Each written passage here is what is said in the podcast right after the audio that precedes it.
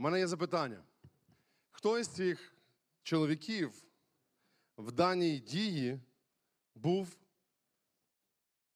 самим головним? А, цей дядько в шляпі.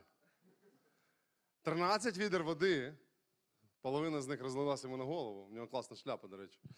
Вода не проникне, мабуть. Насправді, коли ми дивимося на цю картину, на цю злагоджену роботу пожежної команди, жоден з них не вважається головним, і жоден з них не вважається другорядним. Всі працюють як єдиний механізм для того, щоб зробити дію, яка необхідна, щоб досягнути певної цілі. Можливо, талантів особливо багато не треба, і сили багато не треба. Я коли думав про цього чоловіка, який стоїть другий на драбині, його завдання. Скільки треба розуму, щоб це робити? Ну, треба сила. Але насправді, якби хтось один із них вибув, це зразу відчули би всі.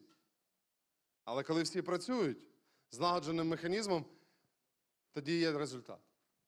Коли ми говоримо про церкву, в деякій мірі це дуже схожі речі. Я не кажу про те, що церква це пожежна команда, це набагато складніше.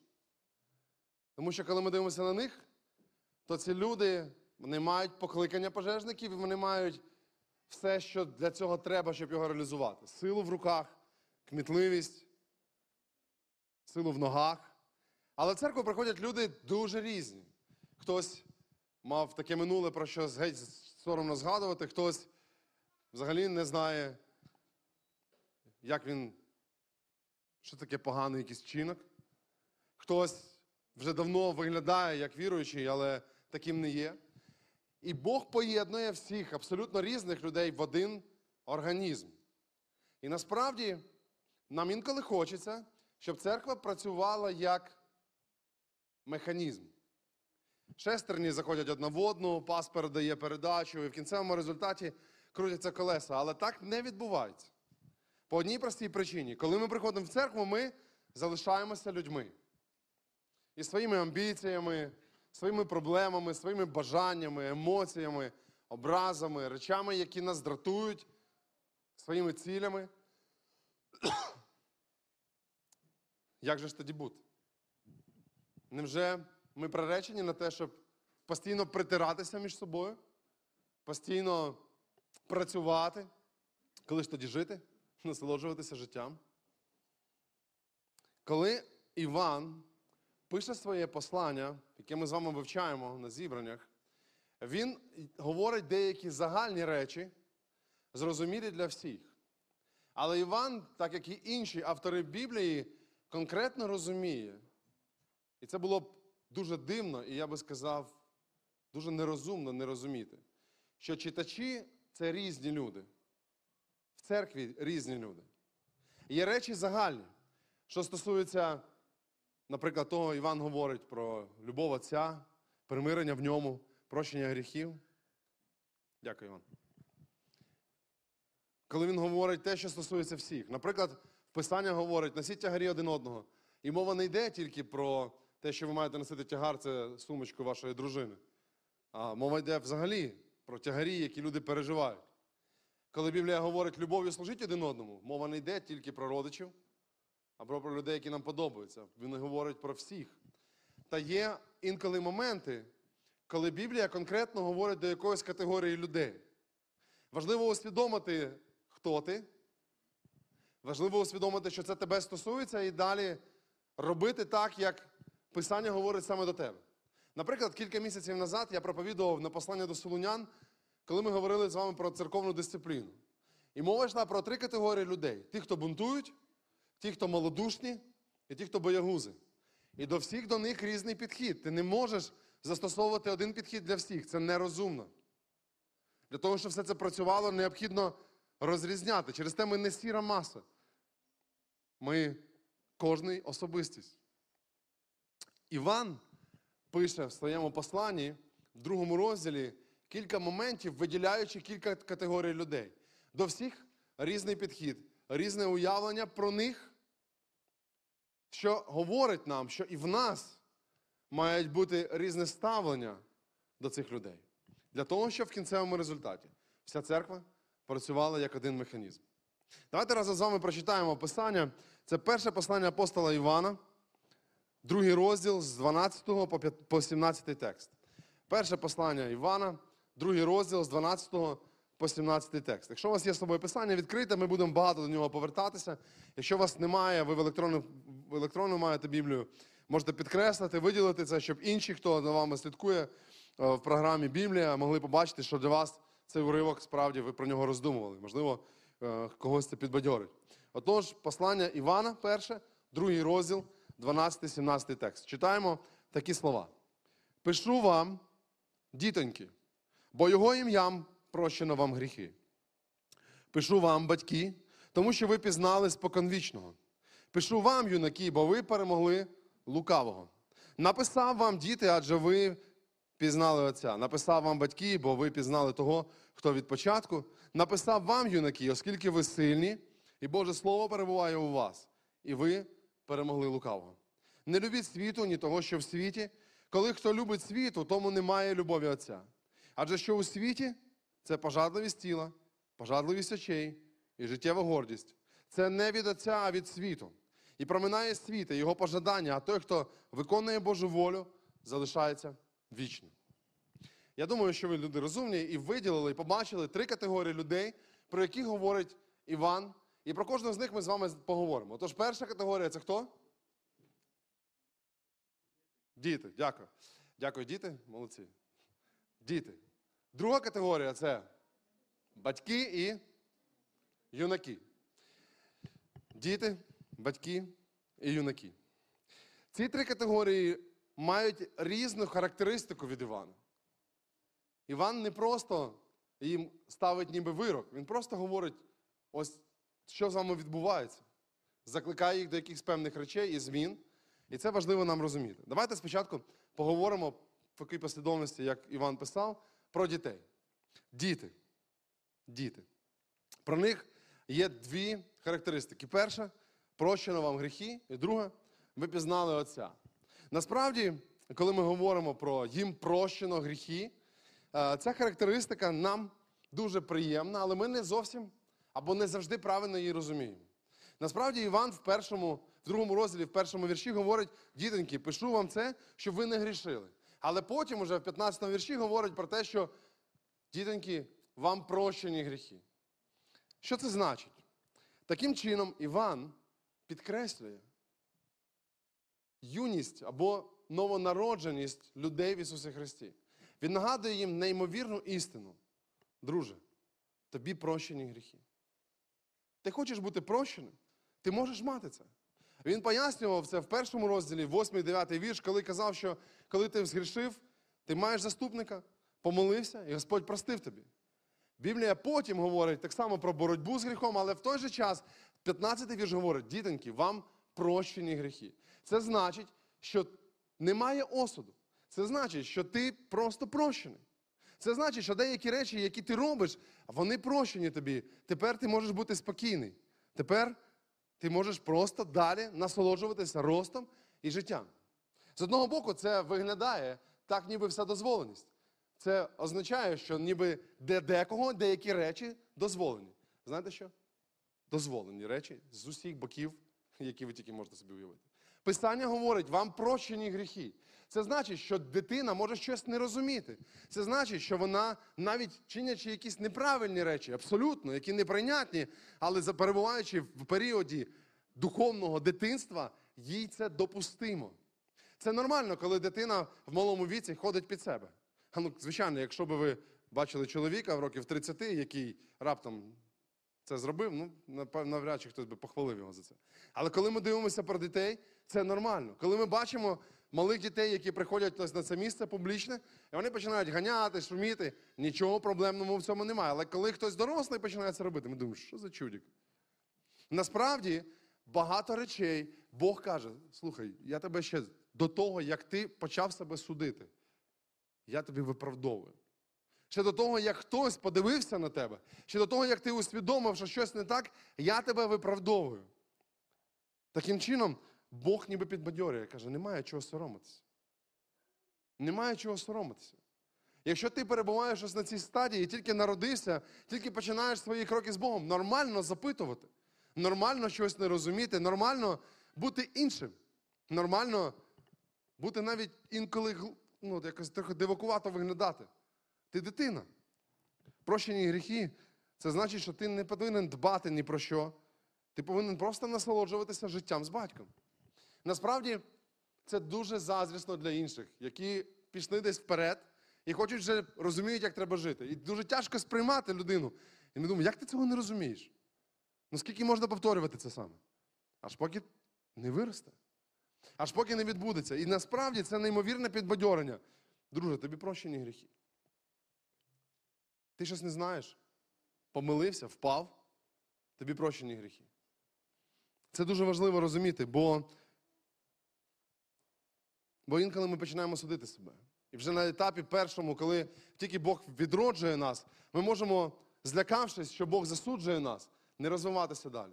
Ми можемо ховатися від нього, ховати свої гріхи і в кінцевому результаті загинути в них, не турбуючись про те, щоб виростати з цього всього.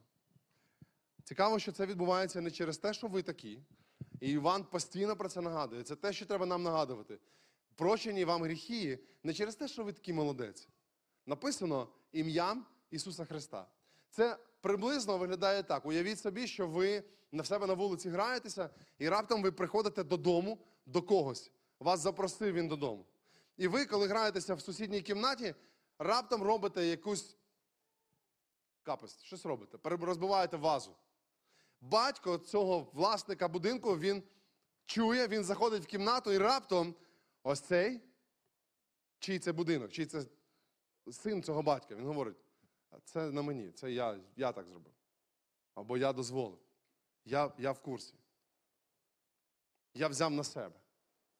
Батько не буде сердитися на тебе, бо хтось взяв на себе. Точно так само відбувається. Ім'ям Ісуса означає, що те, що нам написано в Писанні, те, що я вірю, Ісус взяв на себе наш гріх і дав нам свою праведність, дав нам своє прізвище. Оце ім'я, слово- суть не в тому, що Боже, прости мені гріхи в ім'я Ісуса. Це не магічне слово, не абракадабра. Це те, що я розумію. Ісус забрав на себе мій гріх, і через те, що Він є, я маю прощення гріхів. Не через те, що я є, не через те, що я так попросив, а через те, що я Ісус, я маю прощення гріхів. Я народився від Бога. Я тепер нова дитина, нова людина. Та в той же час Іван говорить: тобі прощені гріхи, і далі ви пізнали Отця. Ви пізнали Отця. Насправді слово пізнали дуже часто е, вживається в Біблії, і воно завжди, фактично завжди, означає глибокі, інтимні, особисті стосунки. В них немає третього. Це тільки між чоловіком і жінкою або між Богом і людиною. Насправді мова йде тільки про стосунки. Ти не можеш нічого зробити. Це твоє відношення до батька. І Іван говорить: ти пізнав отця. У мене є син Пашка, і на першому зібранні він мені приносив кілька разів воду. Ну, там ми стояли, співали, він раз приніс воду, другий раз приніс воду. Я вже цієї води не хочу. Але він приносить мені її, просто щоб я випив. Я не знаю, звідки він взяв, що це треба робити. але Іван повторив, все добре. Знаєте, в чому суть? Мені не так цінна ця вода, бо я її взагалі не хочу. Але його вчинки говорять про його ставлення. Вода не має значення. Я, я від неї тільки думав, як закінчити проповідь скоріше. Вода не мала значення, мало значення його ставлення, його відношення до мене. Точно те саме відбувається з нами, коли ми говоримо: ну, давай я відпрацюю тобі, Боже, давай я щось тобі зроблю, давай я туди піду, давай я це зроблю. Він говорить: стоп, перше, що тобі треба знати, це стосунки з Богом. Ми хочемо дій з Богом. Ми хочемо ось це зроблю, ось це зроблю і ось це зроблю. Бог говорить, давай поговоримо про стосунки. Як це відбувається? Наприклад, люди думають, що стосунки з Богом це почитати вранці Писання і помолитися. Насправді це один із аспектів стосунків з Богом. Ти не можеш цього не робити, якщо хочеш знати, що подобається Богові. Не можеш не робити. Але це не основне. Як ти Бога чуєш, як ти сприймаєш його, як він впливає на твоє життя, на твої рішення, на твої слова, на твоє ставлення до інших людей. Ось що значить стосунки з Богом. Як ти ходиш з ним, як кого ти його уявляєш. І Біблія говорить, Ви пізнали Отця. Можна було вибрати кілька характеристик, як би вони, кого вони пізнали. Біблія говорить, ви пізнали Отця. Ось ці стосунки це так важливо нам розуміти з вами. Стара, стара як світ історія. Дуже люблю її. Можливо, кілька разів вже навіть церкві її розказував, але розкажу ще раз. Я дуже. Е, це історія про трьох хлопців. Одного разу чоловік, який прийшов е, в сиротинець, каже: дайте мені трьох хлопців, я хочу їх благословити. Вони заходять в супермаркет, і чоловік каже: дивись, от все, що ти захочеш, скільки ти зможеш понести, я заплачу за все. І один хлопець, він такий був дуже жвавий, дуже швидкий. Він побіг рядами і почав напихати собі за пазухою в кишені все. Взявши, обнявши, все це він приніс, вивалив на стрічку. Тьотя пропікала, і чоловік з радістю заплатив за все. Інший був трошки розумніший. Він взяв возика і почав їздити між рядами, забираючи, згрібаючи собі те, що він дійсно хотів. Він приїхав, але в очах цього чоловіка не було здивування. Він без проблем оплатив і це. А третій? Третій просто став і взяв цього чоловіка за руку. Взяв за руку, розуміючи, що присутність цього чоловіка в житті моєму змінить абсолютно все. Дуже часто нам хочеться від Бога, знаєте, як просто кредитна картка безлімітна. Ось це мені дай, ось це мені дай, ось це мені дай. А Бог каже: стоп, я хочу, я хочу просто бути. І все інше воно прийде, все інше воно буде. Але сьогодні я хочу стосунків з тобою. І насправді він нагадує, Іван нагадує, діти, вам прощені гріхи, але пам'ятайте про стосунки з Богом. Вам прощено все. Пам'ятайте про стосунки з Богом. Коли ми читаємо далі, Іван говорить про те, що зразу після того, як він розділяє ці три категорії батьки, юнаки і, і діти, він говорить про те, що в світі є трошки інша концепція. І він говорить не про, про світ, не як, знаєте, як таке негарне слово, баптійське, старе, мирське або світське. Е, Мова не йде просто про щось таке нехороше. І Біблія каже, не любіть світу не того, що в світі, так ми читали. І чогось так люди думали, що оце вдягати, це, це в світі так вдягається. Або оце говорити, так в світі говорять. Або так далі. Насправді, коли мова йде про світ і про Боже, то мова йде про систему цінностей або про світогляд, яким я керуюся.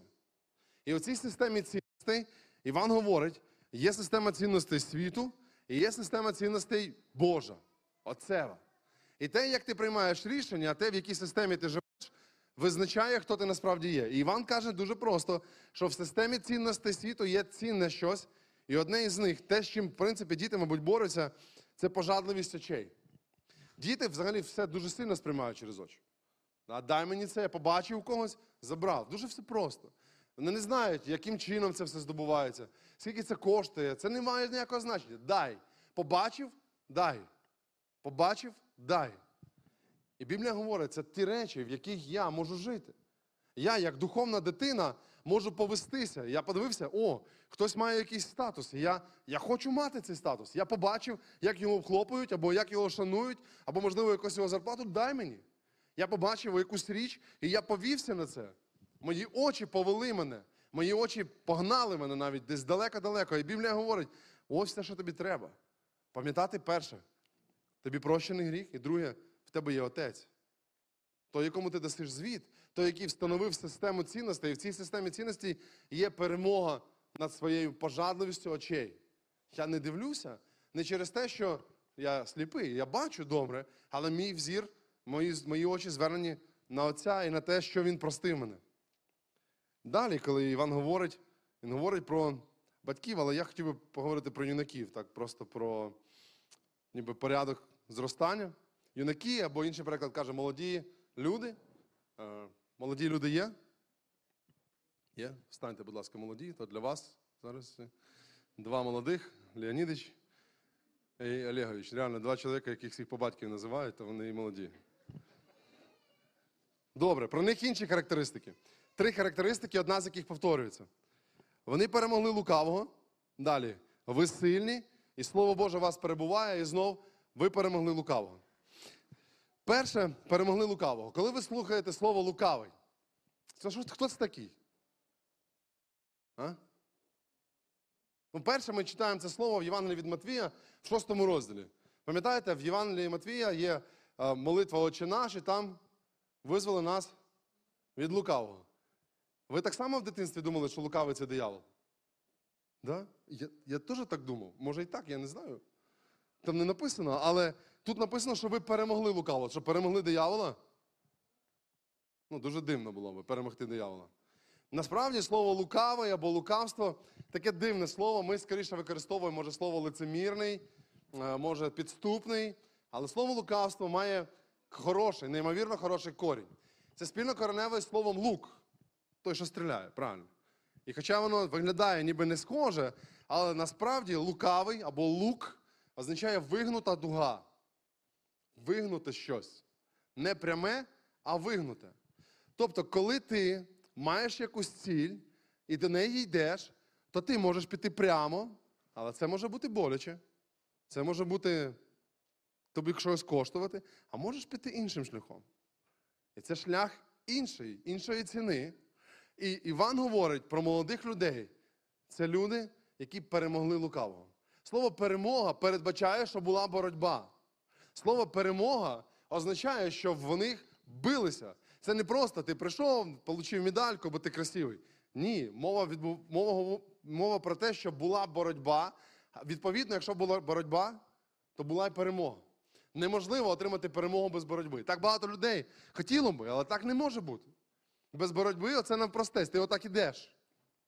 Тобто ти, ти лукавиш, ти, ти, ти хочеш оминути страждання, хочеш оминути біль, ти не хочеш, щоб тобі нічого поганого казали, ти хочеш всім бути е, улюбленим, ти, ти любиш, коли тебе хвалять і так далі. Але Біблія говорить, ти молодий, повний сил, повний енергії, в тебе має бути боротьба. Є речі, які ти точно маєш переживати. Андрій Савич дуже часто на чоловічих конференціях, зустрічах говорить таку коротеньку історію, просто аналогію. В короля Артура були лицарі круглого столу в Камелоті. І одною із умов перебування за цим столом у всіх мали бути шрами у боротьбі за короля або в війні разом з королем. У всіх мали бути шрами у війні поруч з королем. Якщо в тебе цих шрамів не було, ти не міг тут сидіти. Дуже так часто християни вони думають, що от я сяду за цим столом, я буду тут поруч, але, але я не хочу болі, я не хочу цього. Я оминаю її. Я лукаво якось її пройду. Але Біблія говорить: стоп, ти молодий. Більше того, молоді люди, вони постійно кудись біжать, щось хочуть, якісь ставлять цілі, їм треба виклики, якісь завдання і так далі. Це не можна досягнути не працюючи. Не можна це досягнути без болі. Це завжди, завжди шрами якісь, які Господь допускає в нашому житті. І коли я думаю про Ісуса, який каже, ти хочеш бути активним? Я дав тобі завдання, дав тобі так багато енергії. Насправді молоді люди, і мова зараз не тільки про вік, але про духовний вік. Люди, які виросли, так багато речей вони можуть зробити, але це неможливо, якщо не терпіти і не перемагати. Далі, що написано, ви молоді, ви які? Ви сильні. Вчора хлопці запросили мене пограти в футбол. Ми коли передягалися, я такий з Ваською. Васька передівається, ну ви бачили цього накачаного чоловіка. І, і я такий біля нього стою, я теж накачаний, тільки не там. І, і я такий кажу: Васька, дивися, я зараз ще вдягну футболочку. І знаєте, чию футболку я вдів?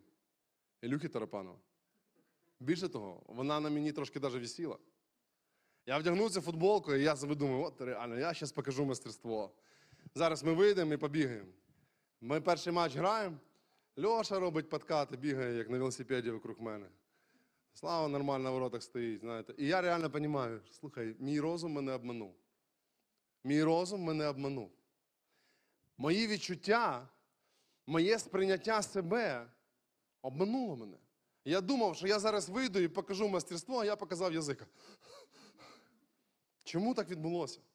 Тому що мені здається, що я можу. Мені здається, що я достатньо схуд, або я достатньо підтягнувся, я достатньо підкачався. Мій розум обманув мене. Мої емоції сказали, що я сильний, а насправді я не сильний. Насправді я чекав, коли цих 7 хвилин нарешті закінчиться. І добре, що забили бистренько два гола, і ми скоріше сіли. Так само відбувається з нами.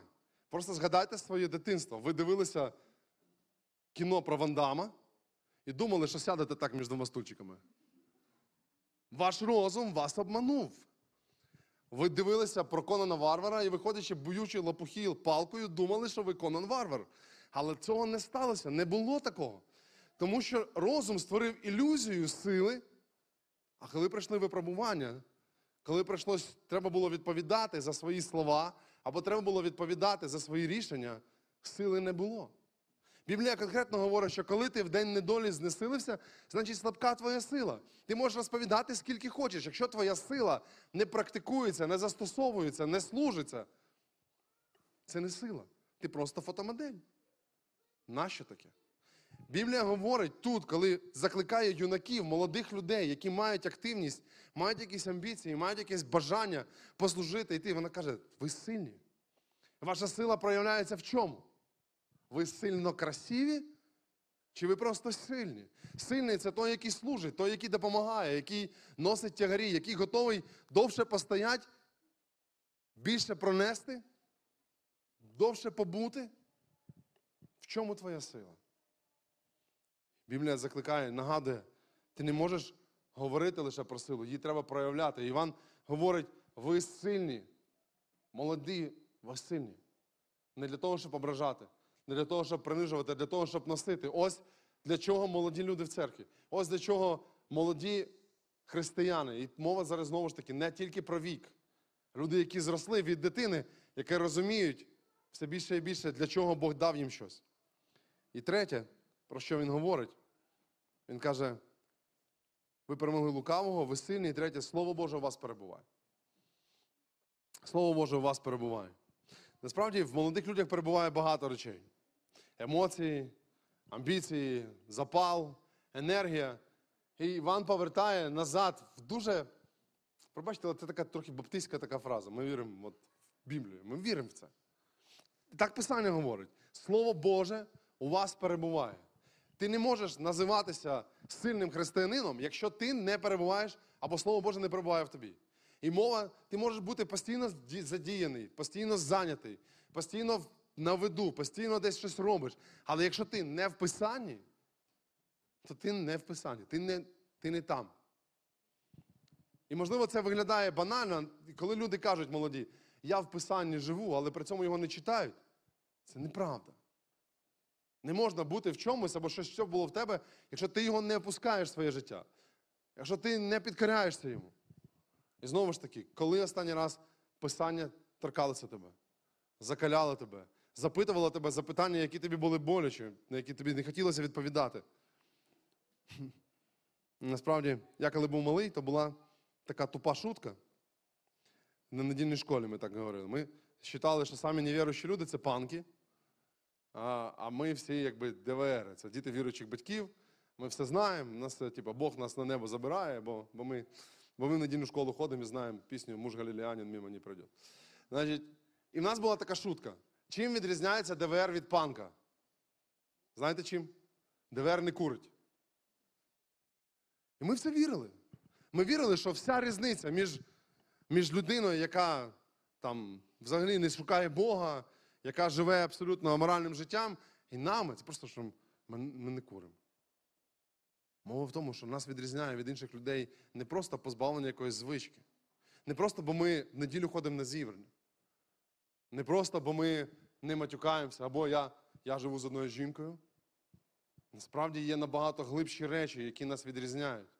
Є те, чим я живу. І Біблія говорить, Слово Боже в вас перебуває. Це значить, що воно змінює мене. Це мій напрямок думок, все, що відбувається в мені.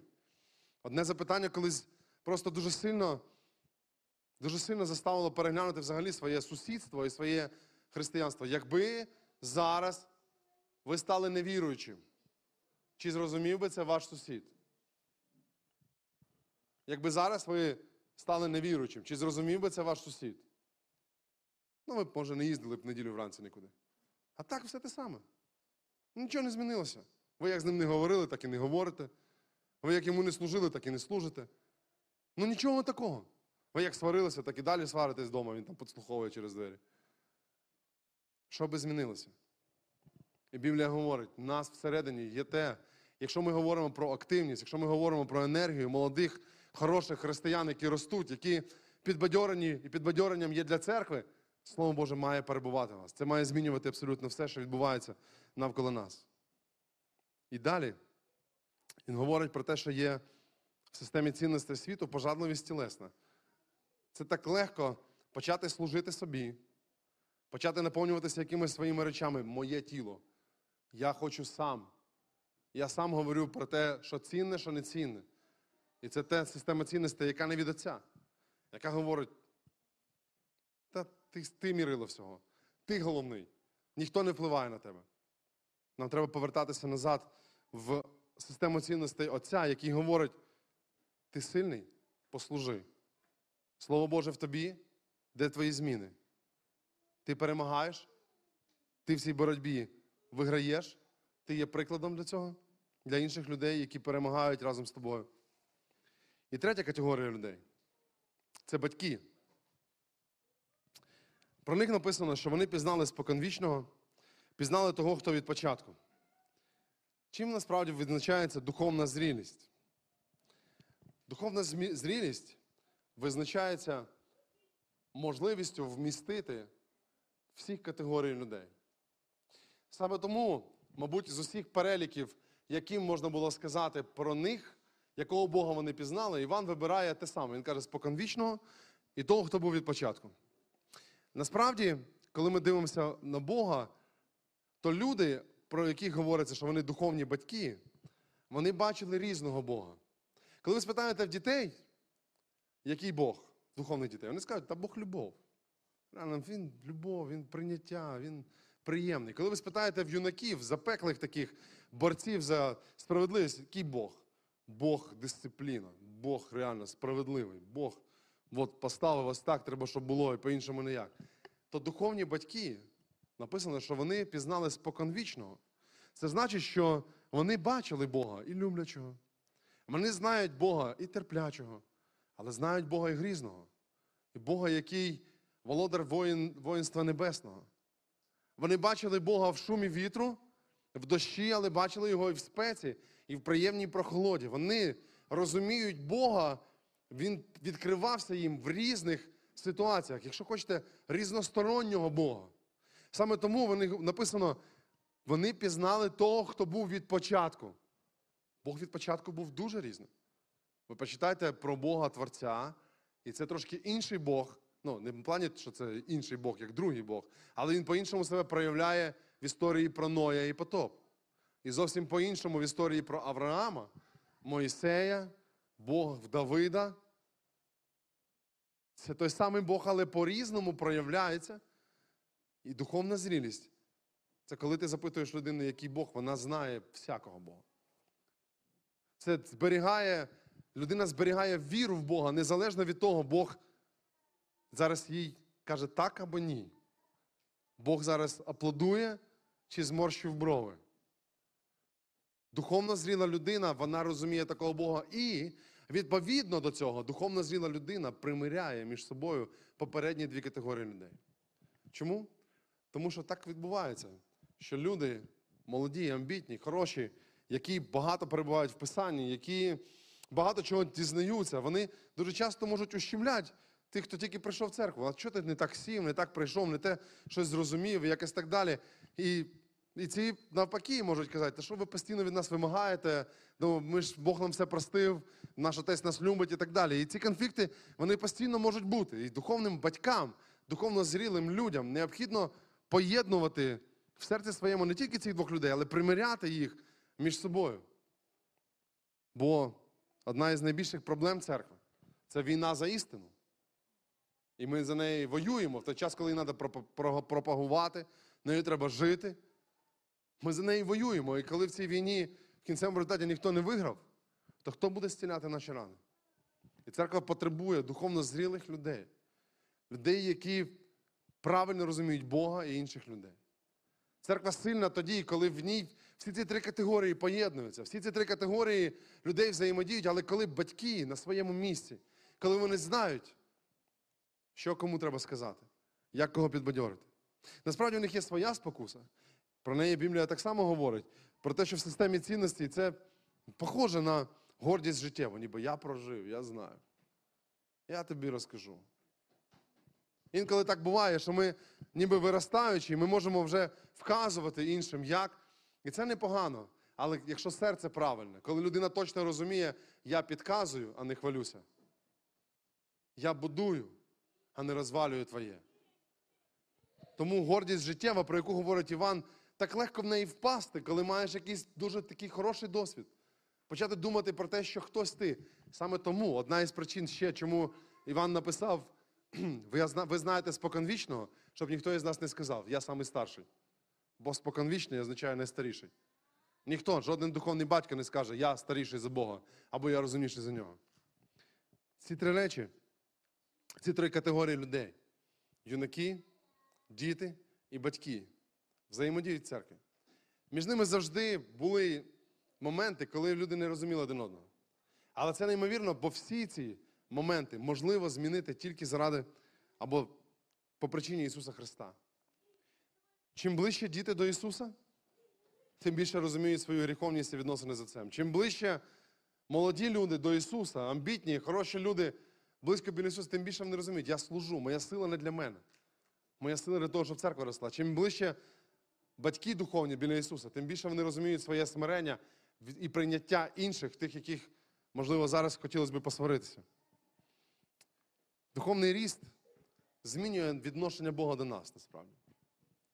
Духовний ріст нагадує нам про те, що Бог по-різному говорить до людей. Ми не можемо сказати, що ми всі під одним гребінцем.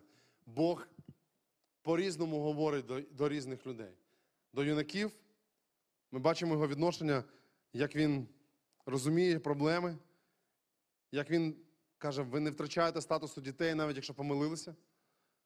Ми бачимо, як Бог говорить до Тимофія, який був молодим пастором. Він йому говорить в такому наказовому тоні, і в цьому немає ніяких проблем.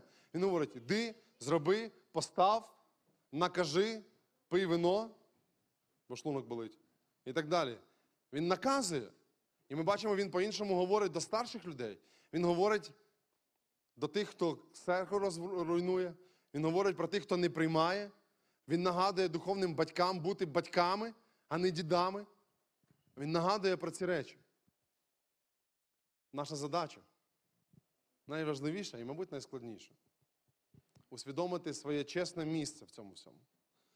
Усвідомити своє місце свій, своє положення. Якщо ти духовна дитина, якщо ти не ростеш, значить в тебе щось не так. Якщо ти постійно впісуєшся, значить в тебе щось не так. Якщо ти духовно зріла людина, так себе вважаєш, але при цьому ти такий старий бурчун, то щось не так. Якщо ти молодий, хороший брат, який постійно перебуває в слові, але це лише для тебе, і ти нікому цим не служиш, то щось не так. Господь дав можливість всім нам рости, дав нам час, щоб ми переходили з віри в віру, щоб ми розуміли, чого Він від нас хоче, і в кінцевому результаті починали служити новим і новим іншим людям. Я хотів би проаналізувати своє серце, де я сьогодні. Я хотів би, щоб ви проаналізували своє серце, де ви сьогодні. Бо в залежності від того, де ви, такі речі треба нам змінювати. Біблія не дає завдання для малих складні. Вона дає початковий якийсь рівень. І в той же час, якщо ти вже так давно в церкві, але при цьому всьому, тільки просто насолоджуєшся батьківським, батьківством Бога, прощенням гріхів і не змінюєшся, нікому не служиш, то щось неправильно. Можливо, не в того Бога ти повірив. Нам необхідно розуміти це. І приймаючи в кінцевому результаті розуміти, проминає світ і його пожадання, а той, хто виконує Божу волю, залишається вічно. Тому я бажаю кожному з нас перше зрозуміти, де він, розуміти, яким чином можу допомогти іншим людям, і в відношенні до Бога зростати у зрілих християн для служіння всій церкві. Амінь. Давайте помолимося.